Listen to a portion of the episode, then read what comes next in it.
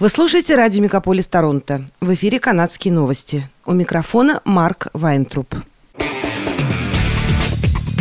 Радио «Мегаполис». «Канадские новости».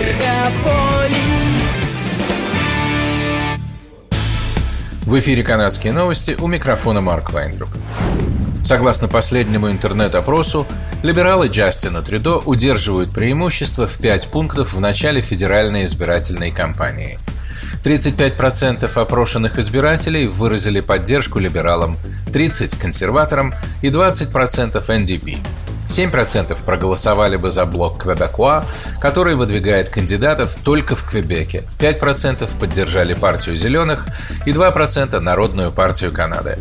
В опросе, который проводился с 13 по 15 августа, компания Leger в сотрудничестве с The Canadian Press приняли участие более 2000 канадцев. 36-дневная избирательная кампания, самая короткая, разрешенная законом о выборах, завершится 20 сентября.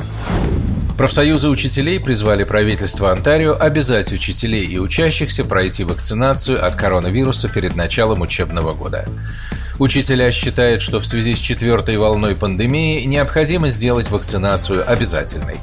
Правительство предоставило работникам сферы образования выбор – пройти вакцинацию или сдавать тесты на коронавирус перед работой.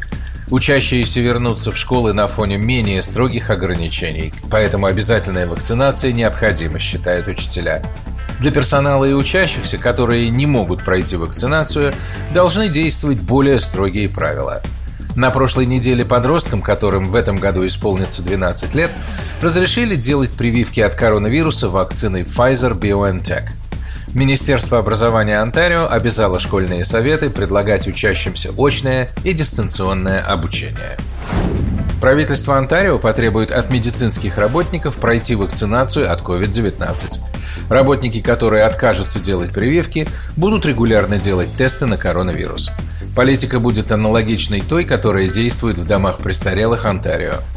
Персонал медицинских учреждений должен предоставить доказательство вакцинации или документ, подтверждающий, что вакцинация противопоказана по состоянию здоровья. Работников, которые откажутся делать прививки, обяжут проходить обучающий курс о прививках от COVID-19 и сдавать тесты перед каждой сменой. В ряде больниц Онтарио, включая University Health Network, уже действуют аналогичные правила. В Онтарио растет заболеваемость COVID-19. Главный санитарный врач Онтарио Киран Мур заявил, что осенью, когда учащиеся вернутся в школы, число случаев заболевания вырастет.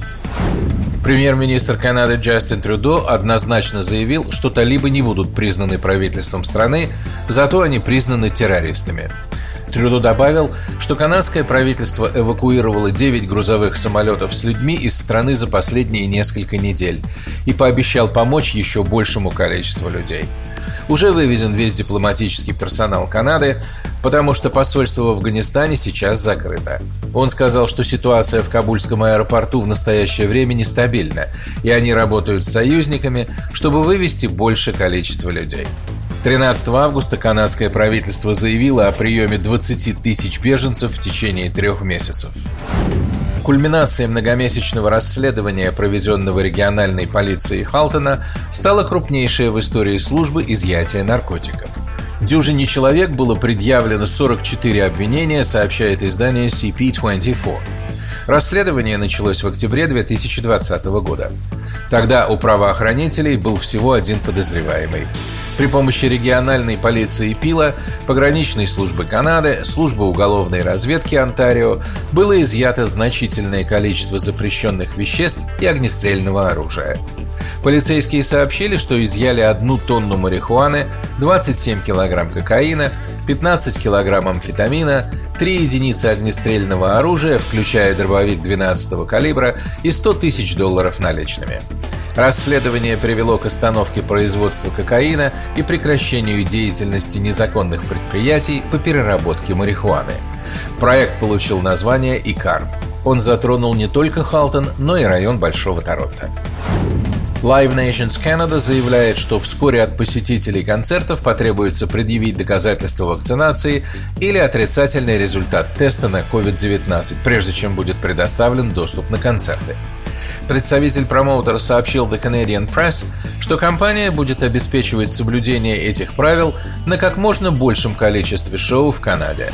Live Nation Canada описала, что за пример был взят фестиваль Lollapalooza в США, проведенный в Чикаго в начале этого месяца с участием около 385 тысяч человек. Местные чиновники здравоохранения отследили всего 203 случая COVID-19 после Lollapalooza и охарактеризовали эту цифру как в значительной степени ожидаемую, а не как сверхпредсказуемое событие.